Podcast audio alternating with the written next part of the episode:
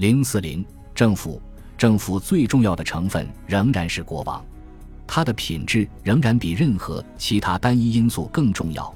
从爱德华一世的统治与他父亲和儿子的统治之间的对比，可以明显看出这一点。但国王自然无法独自进行统治，无论他走到哪里，都会有一大群人跟随：朝臣、官员、仆人、商人、情愿者和形形色色的奉承者。在跟随的人群中，处于中心位置的是国王的侍从官，在某种程度上，他们提供了精心设计的家政服务。这些人包括厨师、管家、食物橱柜管理员、马夫、帐篷管理员、车夫、驮马夫以及国王床榻的搬运夫，还有那些陪他狩猎的人、猎犬饲养员、号角手和弓箭手。然后是那些管理家务、政治和行政工作的人，他们中的一些人具有相当明确的职能：大法官负责国王的印章和领导文秘书的职员。财务主管和内侍照看国王的钱和贵重物品，警员和警长负责军事组织。但像国王一样，侍从官是无所不能的。任何了不起的侍从官，例如管家，都可能被委以重要的政治和军事任务。其中一些侍从官是神职人员。在十四世纪四十年代以前，大法官和财务主管一直都由神职人员担任，还有许多俗人。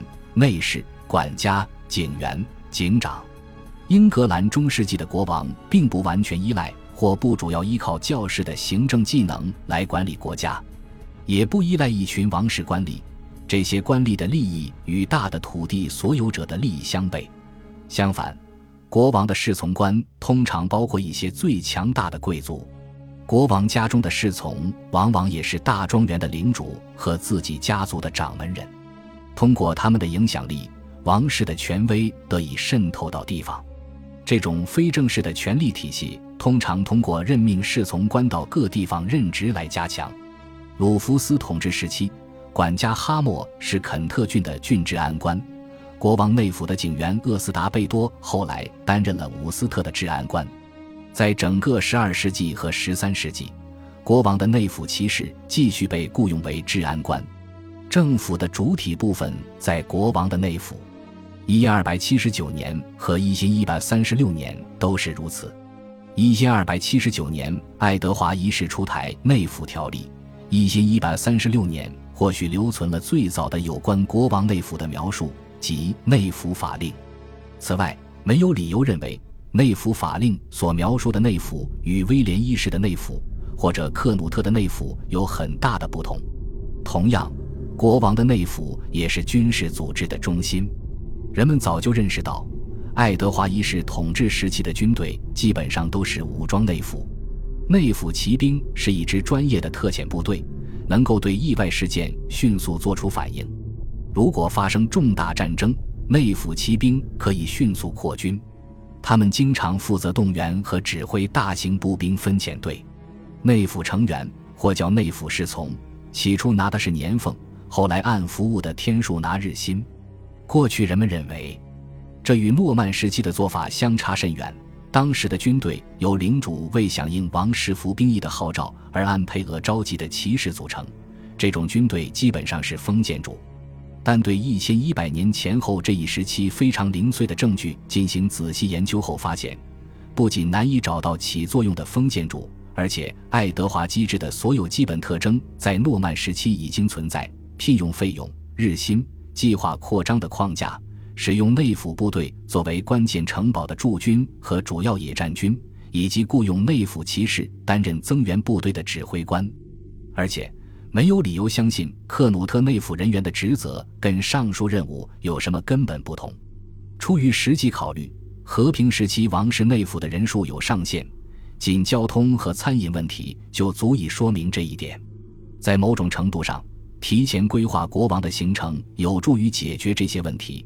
当商人事先知道王室内府将要在哪里落脚，他们可以带着商品提前赶到那里。但是，国王的到来给他所经过的地区带来了近乎难以承受的负担。内府的需求对当地的粮食和价格产生了巨大影响，因此这造成了一种被许多人谩骂的局面。一位名叫埃德莫的坎特伯雷修士这样描述他厌恶的威廉二世国王的内府：国王的内府人员常常掠夺和摧毁一切，所到之处无不被弄得荒芜凋敝。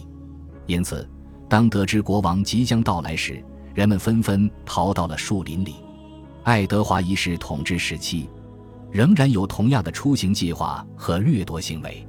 为了安抚当地百姓。官方信函除了宣布，譬如国王打算在诺丁汉过复活节，还提及国王会跟来的时候一样很快离开。就这样，出于政治原因，也是出于经济原因，国王需要不断巡游。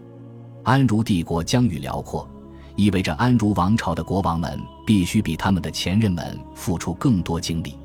不过，无帝王约翰的政治失败至少可以缓解他的出游问题。一千二百零三年之后。国王的行程越来越局限于英格兰，而在爱德华一世时期，除英格兰之外，还增加了北威尔士。一千二百八十九年后，没有国王去访问加斯科涅了。与此同时，进出伦敦的道路逐渐变得更加重要。到了一千三百年，国王的行程不再像约翰在位时那样，总是在王宫与威瑟克斯中部地区的猎场行宫之间不停奔波。威瑟克斯中部地区曾是西萨克逊国王们古老的中心地带。然而，虽然出于政治和经济方面的考虑，王室需要不停地移动，但这个时代的另一个特征却是事情向相反的方向发展。官僚机构似乎在不可阻挡地发展。由于内府规模受到实际情况的限制，而随着国王的秘书和财务官员的数量又变得越来越多，那么将会发生什么情况呢？不可避免的结果是，并非所有人都能继续与他们的国王一起四处巡游。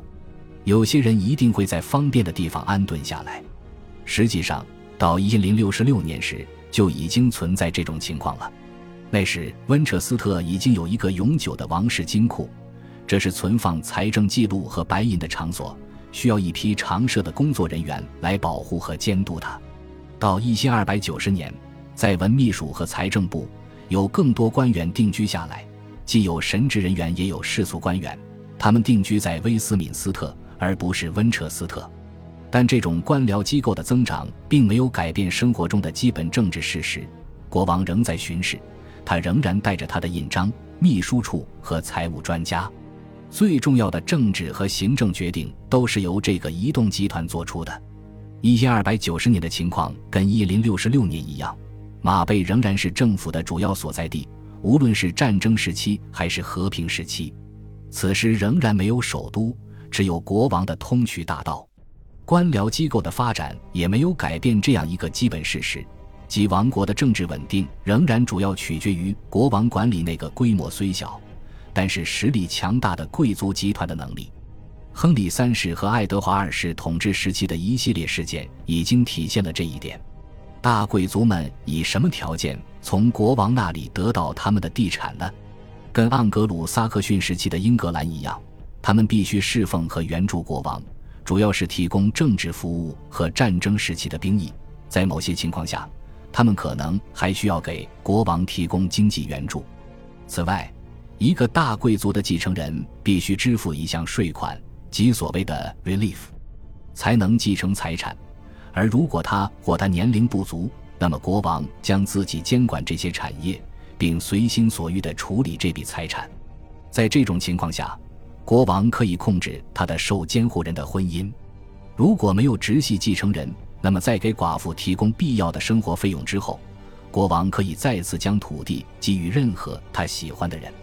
对王国中最富有的人的遗产和婚姻的这种程度的控制。意味着国王的恩赐权是巨大的，他不仅可以任意授人官职，还可以任意处置男女继承人和寡妇。例如，当理查一世将彭布罗克伯爵的女继承人许配给威廉马瑟尔时，他实际上在一夜之间使威廉成为百万富翁。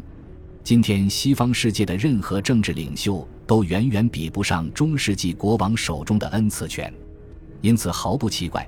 国王的宫廷成为整个政治体系的焦点，成为一个动荡、活跃、紧张和派系斗争激烈的地方。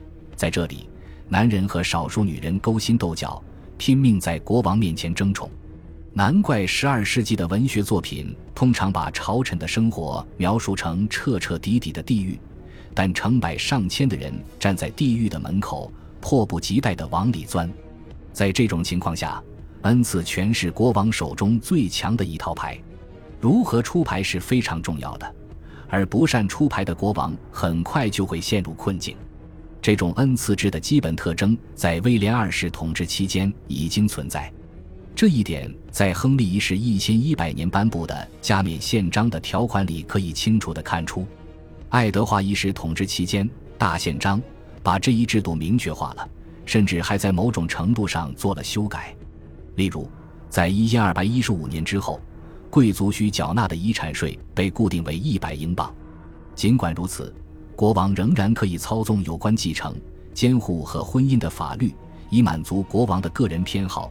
无论是爱德华一世为自己的家族谋取财富，还是爱德华二世让亲信发财，不太清楚的是该制度是否在一千零六十六年就存在了。大多数历史学家可能会说那时候还没有，但是意义深远的是，克努特可能还有仓促王埃塞尔雷德已经做出了与一千一百年章程中的承诺大致相似的许诺。恭喜你又听完三集，欢迎点赞、留言、关注主播，主页有更多精彩内容。